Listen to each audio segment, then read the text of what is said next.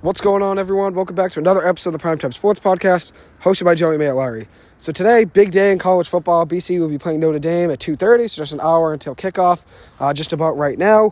Uh, UMaine football playing their last game of the season versus UNH. I'm going to break down what's happened in the first half of that game, and then also talk about the MLB, what's going on there uh, with the last day. Yesterday was the deadline for people to tender contracts, so for uh, general managers to tender players' contracts if they go non-tender like Cody Bellinger, that means they become a free agent. So Cody Bellinger is now a free agent. Or if you tender a guy, then they end up coming back to your team. So there's only a couple guys that were tendered, I believe, overall. Uh, and one of those uh, was Joc Pederson of the San Francisco Giants. So I'm going to talk about a lot of the decisions uh, the teams are making over the last 24 hours, and then also talk about UMaine basketball getting a big win yesterday over Columbia, and also talk about BC basketball. They got a big win yesterday over George Mason. They were underdogs heading into that game uh, in the Paradise Jam tournament. BC ended up getting a win, so that was big. And I apologize for any noise outside. I am outside right now. Uh, sunny day here in Boston. It's probably 40, 45 degrees, not really that warm, uh, but it is sunny. Uh, so you stand in the sun, it's not too bad. Uh, but anyways, talk about that, and then I'll talk about Northeastern hockey getting a big 2 0 win over BU last night at Agganis Arena. So I'll start off with UMaine basketball. Got a big win yesterday against Columbia, winning that game 93 to 70, a 23 point win. That actually marks their first two game win streak versus Division One opponents since the 2019-2020 season. They beat BC obviously on Monday night, then had a big win yesterday against Columbia, winning that game by 23 points. So very impressive for UMaine. And the start of the year hot, obviously being now three and one, a lot better than they were last year. They did struggle last year, which I'm going to get into in a second. But very impressive getting a 23 point win last night against Columbia, a team they lost to last year in the regular season before they got Chris Markwood as their head coach. And as you could tell, this team can play. And now this is actually the second straight game. Maine outscored their opponent. So BC being their last opponent before yesterday, and then Columbia yesterday. They outscored BC and Columbia in both the first half and second half of both of those games. So four for four in those two games, they've outscored their opponent each of the, those halves. So very impressive. Uh, and as you could tell, UMaine basketball three and one on the year. This is better than they did all last year. UMaine basketball struggled as a team last year. They end up getting a new head coach. New head coach that ends up being Chris Markwood, from a Northeastern assistant head coach for years. He was the associate head coach at Northeastern, then actually came to BC to be an assistant coach, and he's been great for them. He's been great for them. And not only are they winning games, they're winning games against a big school. BC, that's a big win. They only lost by 13 points in Nebraska. They were 21 point underdogs in that game, I believe. Only lost by 13 points at Nebraska to start the year. And if you look at what they were last year, I mean, this team was not competitive at all last year. This team was struggling for the most part last year. Six and twenty-three record overall, three and fifteen in the conference, and they lost some bad games last year. If you look at, lost by eleven points to Columbia last year, lost by twenty-six points to Quinnipiac, lost by two points to Merrimack, lost by 16 points to Rutgers, lost by three points to the New Jersey Institute of Technology, lost by eight points to Stony Brook. I mean, this team is struggling year. Eight points to Central Connecticut State, who they're going to be playing in their next game now on Wednesday of this upcoming week, right before Thanksgiving. Now they're winning some games. Now they're winning some big games. And that's the thing about UMaine basketball that I liked when I saw in their game against uh, BC was they play very hard and very strong even if they're playing a big opponent like BC, and BC is a Power Five school, obviously have struggled over the years now in basketball for the last five to seven years, but they're playing a school, a BC, Power Five school, obviously in New England, and obviously a tense environment being a Conte Forum with BC being uh, 2 0 heading into that game. I know the two wins were reverse Detroit Mercy and Cornell, but regardless, 2 0 going into that game, BC was favored by 20 points. Maine went in and just were fearless. They were fearless. That's what I liked about that team. They played very hard, very strong, which I'm going to get into in a second. But they played that game very fearless, very strong, and then they end up going against Columbia yesterday, And now improved to 3 and 1 on the year. So impressive start to the year for UMaine. And as I said, they struggled last year. I mean, look at their record last year uh, in their division. I mean, they, they were struggling in the conference, 3 and 15 overall in the conference. Finished the season on a three-game losing streak. Unfortunately, we're one and 14 away, five and nine at home, uh, and had some bad losses. One of them being by eight points to Central Connecticut State, losing to Bradley by 32 points, Columbia by 11 points, Quinnipiac by 26 points. I mean, they just struggled as a whole last year. And as I said, now with Chris Markwood as their head coach, comes in, obviously brings a different viewpoint. He's seen what it takes to get a team to March Madness. Obviously, with Northeastern going to March Madness twice during his time there at Northeastern, and obviously last year at BC, winning a couple of big ACC tournament games. He knows what it takes to win. He was under Bill Coen as the head coach uh, at Northeastern. He was the associate head coach for Northeastern for some years. Uh, with Bill Coen, a great college basketball coach, very historic coach in Boston sports uh, for college athletics. And he sees and knows what it takes to win, and I think that's what he brought to UMaine is a veteran uh, viewpoint.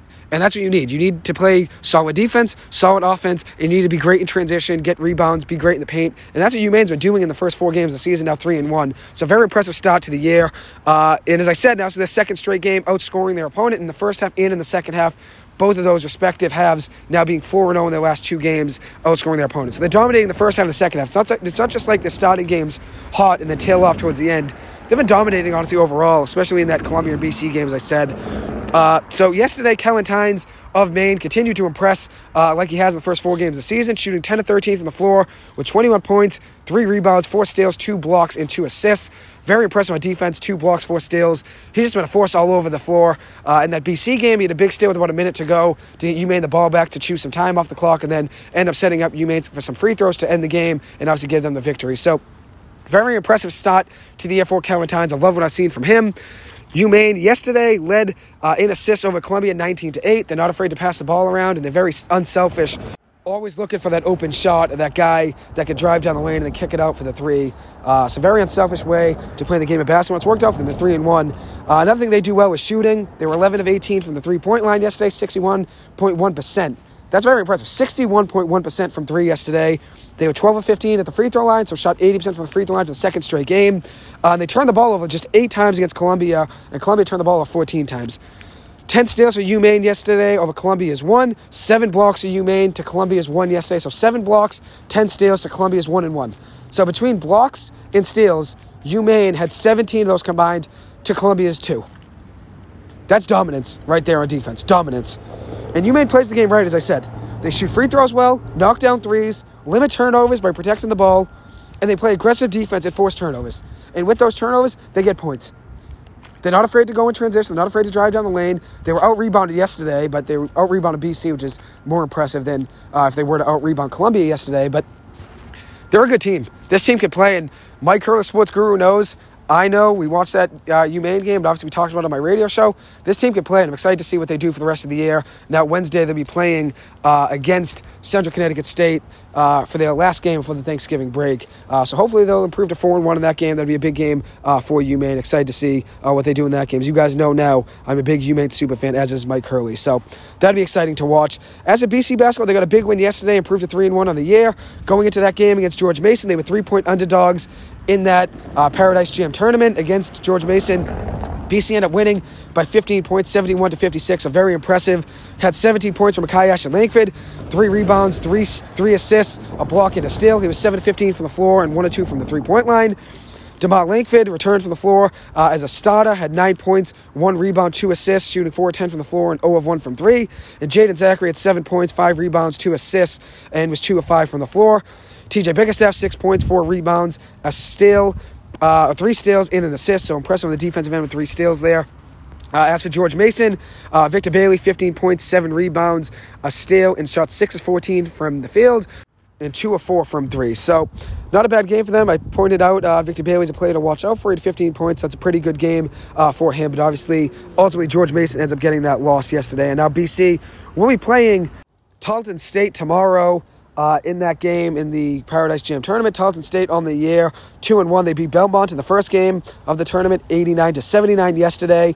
They are two and one on the year, lost to Arizona State to start the year at Arizona State by three points. Uh, so obviously they've started the year impressive, being two and one, uh, beating Belmont, who's made March Madness uh, a few times now over the past few years, and then Arizona State losing only by three points to them to start the year, playing a Pac-12 opponent in a Pac 12 uh, building to start the year is never easy, especially for a small school like Tarleton State. But the Texans end up losing that game by only three points. They are 2 and 1. As a BC, they only shot 61% from the free throw line yesterday.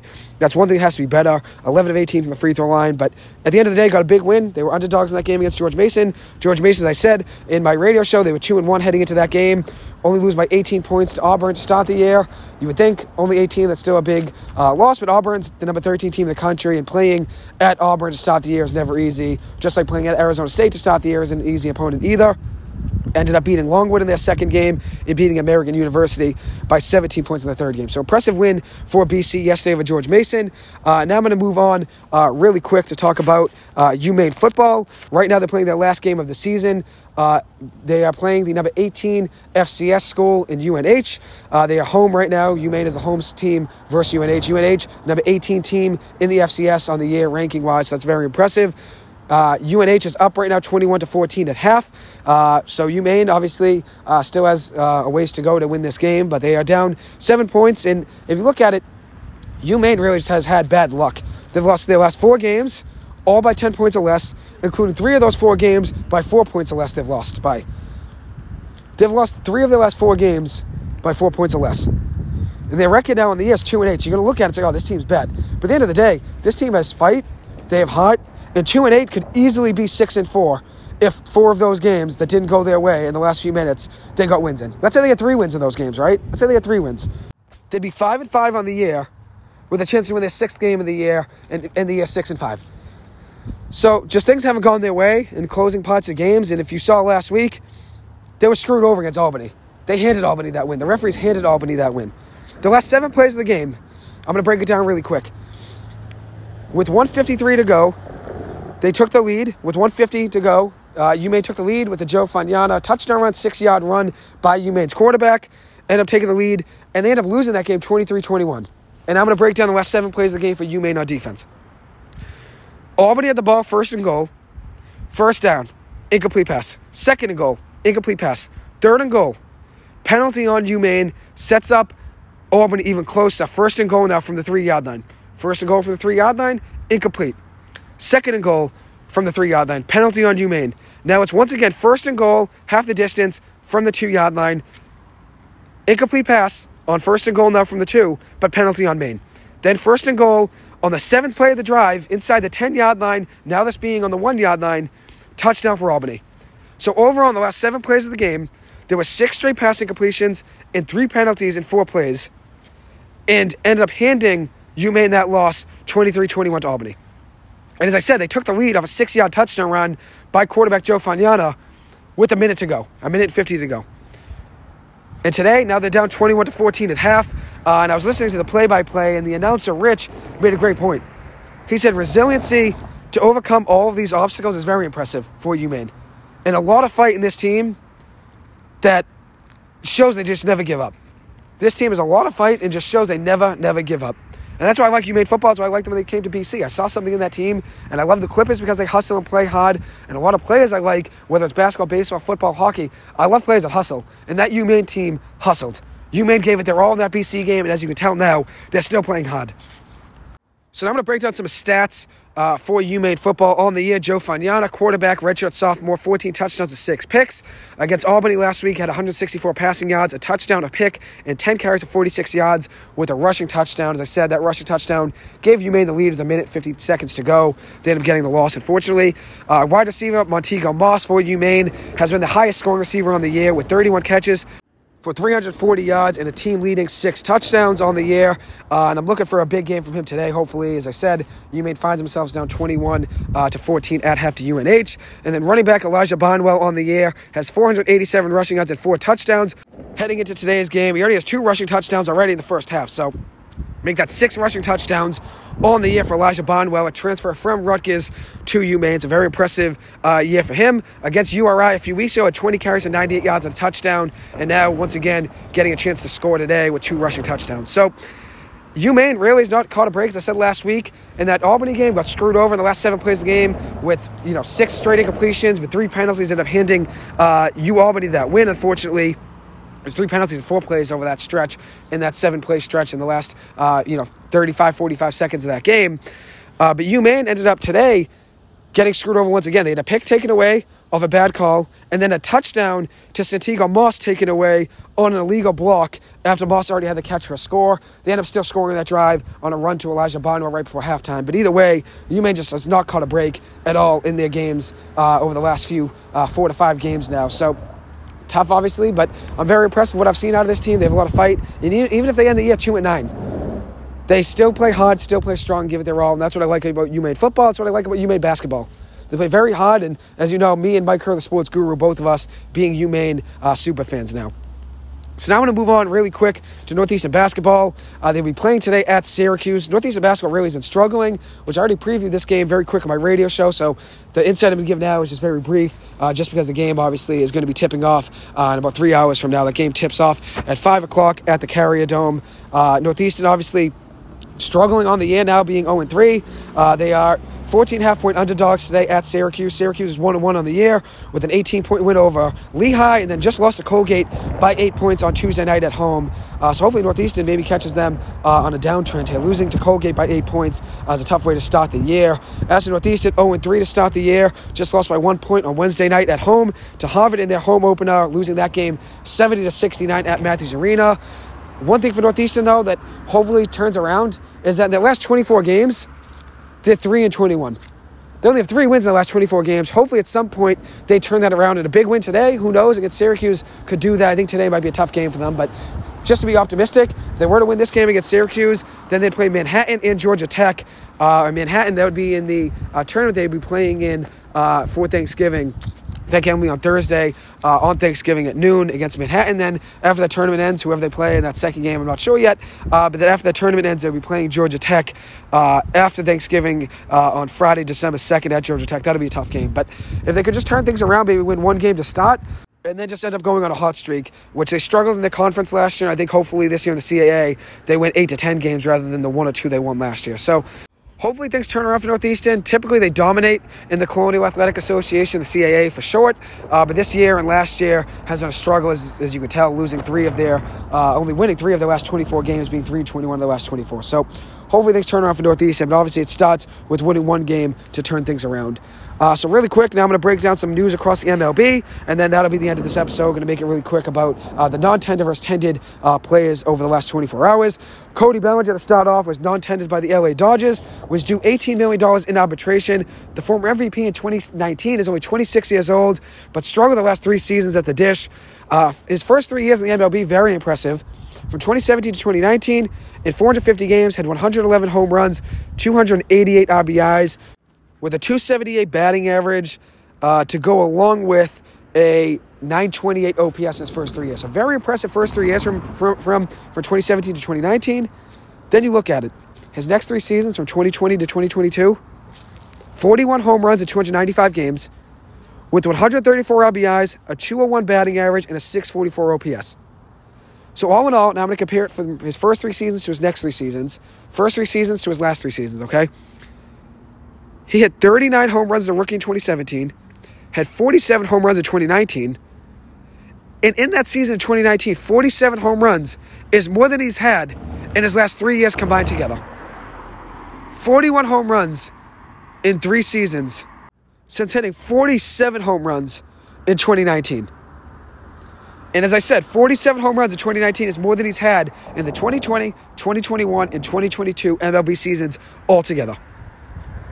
So obviously things have changed for him. This year was a struggle, 210 batting average with 19 home runs, 68 RBIs, and a 654 OPS. And it looks like the LA Dodgers, after non tendering him, allowing him to be a free agent, means he would not be back in a Dodgers uniform next year. The LA Dodgers now overall have cleared up about $100 million uh, off the books between non tendered players and players that are free agents from last year's club that are now going to be gone. And it looks like it overall, with that 100 million off, it looks like they're going for another superstar. That could be Aaron Judge. Maybe they make a move at Aaron Judge. Maybe they're making room to try to get Trea Turner back, even though I think Trea Turner is gone. Maybe they're making a move at Aaron Judge. And as you know, the LA Dodgers are not afraid to go make a big move. They trade for Max Scherzer and Trea Turner at the trade deadline in 2021. They signed Freddie Freeman in the 2022 offseason. They traded for Mookie Betts in 2020. They are not afraid to make a big move, as you can tell. So that's why I think this Dodgers team is not afraid to go out and try to get Aaron Judge. And especially if they talked about maybe moving Mookie Betts right field to second base, they're not going to say that just as a joke. I think the Dodgers are for real. And maybe you could look at it as, oh, maybe they just want to get the Giants to have to raise their price and maybe take more money off their books. Because I know the San Francisco Giants are going to make a run at them. The New York Yankees, the New York Mets are all going to make a run at them. Maybe the Dodgers are just doing this uh, and clearing money off the books to make it seem like they're going after Aaron Judge. Uh, and maybe that's just a way to try to get the price to go up higher so the San Francisco Giants have to pay more and maybe there's more competition to help the Dodgers. But the more money the Dodgers offer, for Aaron Judge, the more money other teams are going to offer, maybe they look at it as let's compete uh, with other teams and make other teams have to spend more money. And at the end of the day, it comes down to that competition of who's going to spend more to get Aaron Judge. Uh, they have cleared $100 million off the books between free agents and non tended players. So I'm excited to see what they do in the offseason. As you guys know, I'm a big fan of the Dodgers and what they do. The Red Sox non tended first baseman slash outfielder. Franchy Cordero ending his tenure with the Sox since being traded to Boston in that Andrew Benintendi deal. Never really uh, caught fire as a Red Sox. He really struggled his whole tenure on the field at first base uh, and also at the dish. He just wasn't good at either of them. And obviously, at the end of the day, the Sox end up moving on. I think that's a good decision. Uh, the Minnesota Twins traded third baseman Gio Urshela, who they acquired in a deal last offseason uh, with Gary Sanchez in a trade with the Yankees for Isiah Kiner-Falefa and Josh Donaldson. They had trading Gio Urshela yesterday to the LA Angels for a minor league pitcher. And as I said, Urshela was trading to Minnesota uh, as a salary dump for the Twins to get rid of Josh Donaldson's contract last year to make room to sign Kyle Correa, who is also a free agent now as well. Uh, the Twins just released new uniforms yesterday, which I'm going to talk about them now for a second. Uh, they have new gray pinstripe away uniforms, which I think are pretty nice. Uh, they have a new hat with an M on it. The M is white, and then also has a red star above it uh, for the North Star, which is pretty cool. So I like I like the hat. I think it's pretty uh, nice of a, of a look. I think at the end of the day, it looks like the Miami Marlins maybe too much, but uh, maybe that's what they were going for, just to try to switch things up. Obviously, teams that are struggling usually get new uniforms to try to get fans uh, back locked in and maybe to add some excitement. But at the end of the day, the Twins have to put a better product on the field. Uh, they've been average the last few years, but uh, they do have some good players. Obviously, now Carlos Correa being a free agent is not, not good, but they have Byron Buxton, uh, Luis Arraez. They have some good players to build around. Hopefully, uh, things turn around for them. And according to ESPN, this is actually the first time the Twins have worn a hat with an M on it since 2013. So obviously, they're switching things up. Uh, and they'll be showcasing the letter of the M, as I said, uh, from Minnesota with that North Star over it, which is pretty cool. Uh, it's a red star right on the top of the hat. Uh, they also have an alternate uniform now. The Twins are introducing a new alternate uniform with a cream base in the Twin Cities written across the chest. And they also have a new home uniform, which is a clean white jersey uh, with the red Twins in cursive across uh, the center of it. And that WIN, the win part of that Twins in that new home uniform, that white jersey, is underlined. And they had that when they won the World Series in 1987. So, pretty cool look. I think at the end of the day, people are going to have a positive outlook and some are going to have a negative outlook on new uniforms. I always think new uniforms uh, can be a cool thing. And hopefully uh, we see them on the field. They have a better product on the field as well. Uh, so the new uniforms are not just a way to get fans back in, rather, they're actually trying to win something. Uh, the New York Mets chose to not tender first baseman slash outfielder Dom Smith, making him a free agent. He hit 244 last year with 11 home runs for the Mets. He was due 3.95 million in arbitration, and the Mets uh, chose to move on from him. San Francisco Giants outfielder Joc Pederson accepted his $19.65 million qualifying offer from the Giants. Only the second player to accept their qualifying offer this offseason. Uh, and if you look at it, there's a lot of guys that denied uh, their qualifying offer that declined it, including Aaron Judge, Jacob DeGrom, Trea Turner, Carlos Rodon, Brandon Nimmo, Xander Bogaerts, Anthony Rizzo, Nate Eovaldi, Dansby Swanson, Chris Bassitt. All those guys are notable players that declined their qualifying offer. The Yankees signed Anthony Rizzo to a new two year, $34 million deal with a $17 million club option in year three of the deal. And that also includes a $6 million buyout. 33 years old uh, is Rizzo. Hit 32 home runs last year with a 224 batting average in that hot of that Yankees lineup. The Yankees also re signed reliever Lou Trivino, uh, who they acquired from the Oakland A's last year, to a one year, $4.1 million deal. So, not a bad cheap deal there to help their bullpen out.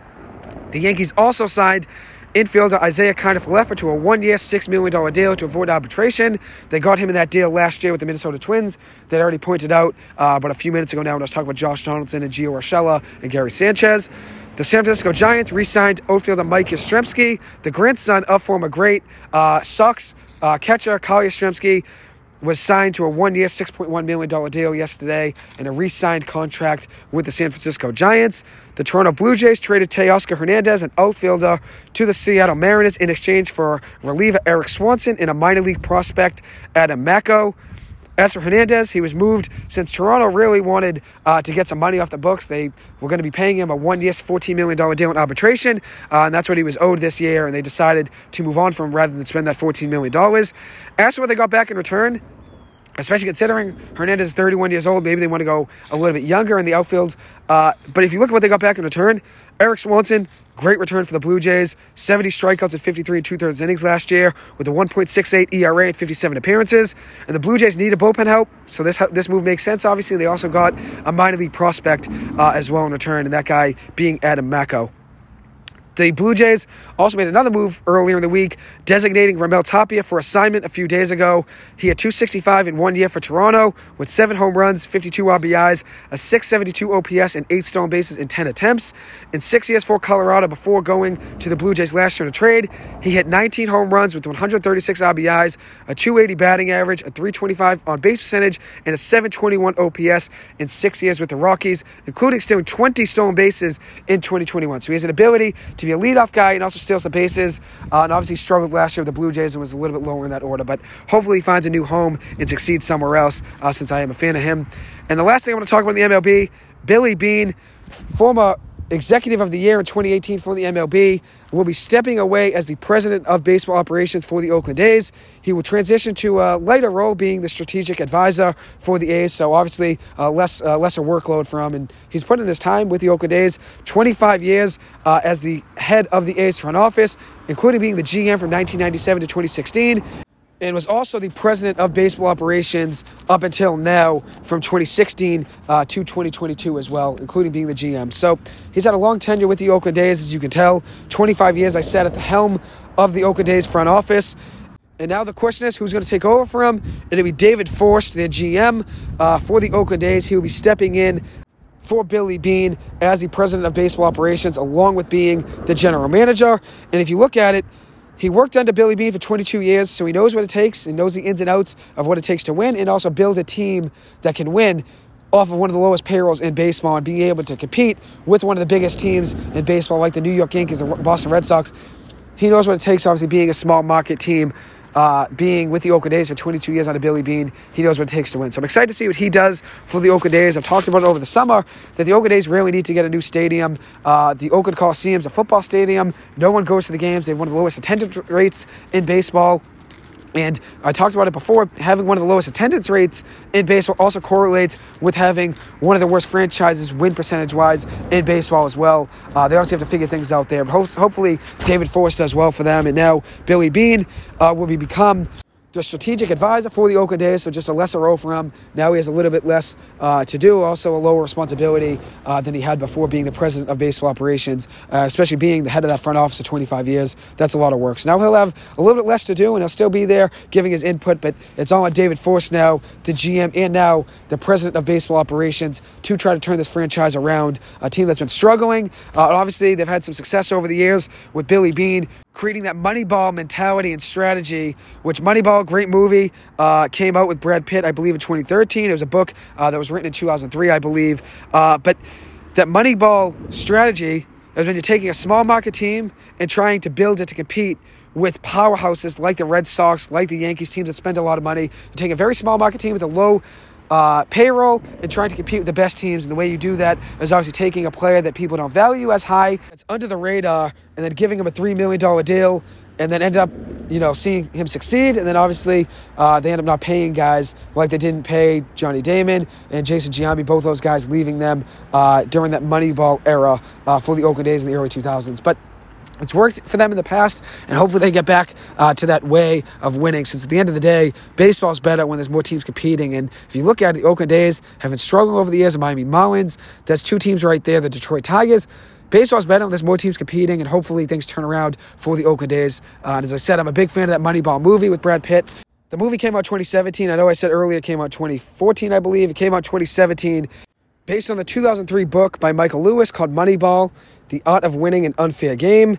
And if you look at the Oakland A's in 2001, won 102 games with one of the smallest payrolls in baseball, and then also with one of the lowest payrolls in baseball in 2002, won 103 games and ended up losing uh, in the divisional round, I believe, uh, to the uh, Minnesota Twins. But at the end of the day, that team with one of the lowest payrolls in baseball was able to compete with some of the biggest franchises in all baseball, like the New York Yankees, like the Boston Red Sox, and speaking of the Red Sox, the Red Sox tried to get Billy Beane actually as the general manager. John Henry tried to get him, I believe it was in 2002 or 2003, tried to give him a contract offer to be the general manager for the Red Sox. He ends up declining it, staying with the Oakland A's, staying loyal to that franchise, ends up staying 25 years as a whole with them, and he'll stay there as a strategic advisor. But it was pretty impressive what he was able to do with the Oakland A's, taking a small market team like the Oakland A's and competing with some of the best franchises in all of baseball, like the Yankees and the Red Sox because he was able to take that Moneyball strategy and that Moneyball formula to see a player that most teams didn't respect and undervalued take a guy, get him on the Oakland A's for cheap money, and then end up seeing him succeed because the analytics of baseball spoke more highly of that regarded player than what most general managers of the team saw. And that's what got them to be a 102 win team in the 2002 season. So, very impressive uh, tenure for Billy Beane as the Oakland A's president of baseball operations and general manager. And I'm excited to see what he does as a strategic advisor. As I said, the game of baseball is better when there's more teams competing. And in that Oakland A's Moneyball era, that really transformed the entire game of baseball. So I'm wishing him and the Oakland A's nothing but the best, and hopefully things work out for them. Uh, and the last thing I want to talk about is the Buffalo Bills. Uh, with their game with the Cleveland Browns being moved to Ford Field in Detroit, they actually end up having to move the game because of snow 66 inches of snow in the last day or so, which is actually the highest 24 hour snow total ever recorded in the entire state of New York. Buffalo's got 66 inches of snow in the last 24 hours, and they end up moving that game to Ford Field for a 1 o'clock kickoff tomorrow. So we'll see what happens for that Buffalo Bills uh, fan base. We'll see if they end up traveling to Detroit. As you guys know, the Bills have one of the most energetic and passionate fan bases in all of sports. So we'll see if they end up going to Detroit for that game, which I'm sure they will. But with that snow total, it's going to be hard to even fly or drive out of Buffalo, especially considering 66 inches of snow. That's five feet, six inches. That's just ridiculous. But but before I want to close today's episode, I want to talk about Northeastern hockey really quick. Coming off a loss last weekend at Conte Forum, they lost three to two to BC. Going in last night to BU, who is very heavily ranked uh, and obviously regarded in college hockey. I think they were number four in the RPI rankings and number two in the RPI rankings before last night's game end up losing to Northeastern 2 to nothing last night. Northeastern getting that 2 nothing win over BU at Agganis Arena. They got a third period goal from Cam Lund with an assist from Braden Doyle, former BU Terrier, before he transferred to Northeastern. Got the 1 0 lead off a Cam Lund goal, and then got a 2 0 lead off an empty net goal from Justin Hryckowian with an assist from Sam Colangelo and Gunnarwolfe Fontaine. Northeastern ends up getting that 2 0 win over BU, handing BU actually their first regulation loss at Agganis Arena at home in an entire calendar year their first loss at home in an entire calendar year, 365 days, uh, which is actually nuts. Just shows how dominant BU has been at home over the last year, especially considering they became one of the hottest teams in all college hockey last year and just went on a huge run uh, to finish last season. And what a game from Devon Levi, Northeastern's goalie. Had 41 saves on 41 shots, including 19 shots faced in the third period. He saved all 19 of them. Northeastern was outshot in the third period, 19 to 6. Obviously, Northeastern started playing more defense than offense, uh, trying to keep that 1 0 lead, especially after the Cam Lund goal. You have to feel pretty good uh, with Devon Levi net that you can win a 1 0 game. But very impressive finish for Northeastern in that game, winning that 2 to nothing and now we'll be playing today at Matthews Arena at 7 o'clock uh, for another game and a home and home. Obviously, the second part of that home and home against BU tonight. Hopefully, Northeastern gets another win. Anyways, that does conclude today's episode. Thank you guys so much for taking the time to listen to this as always. I appreciate it. Hope you guys have a great weekend. Thank you and have a good one.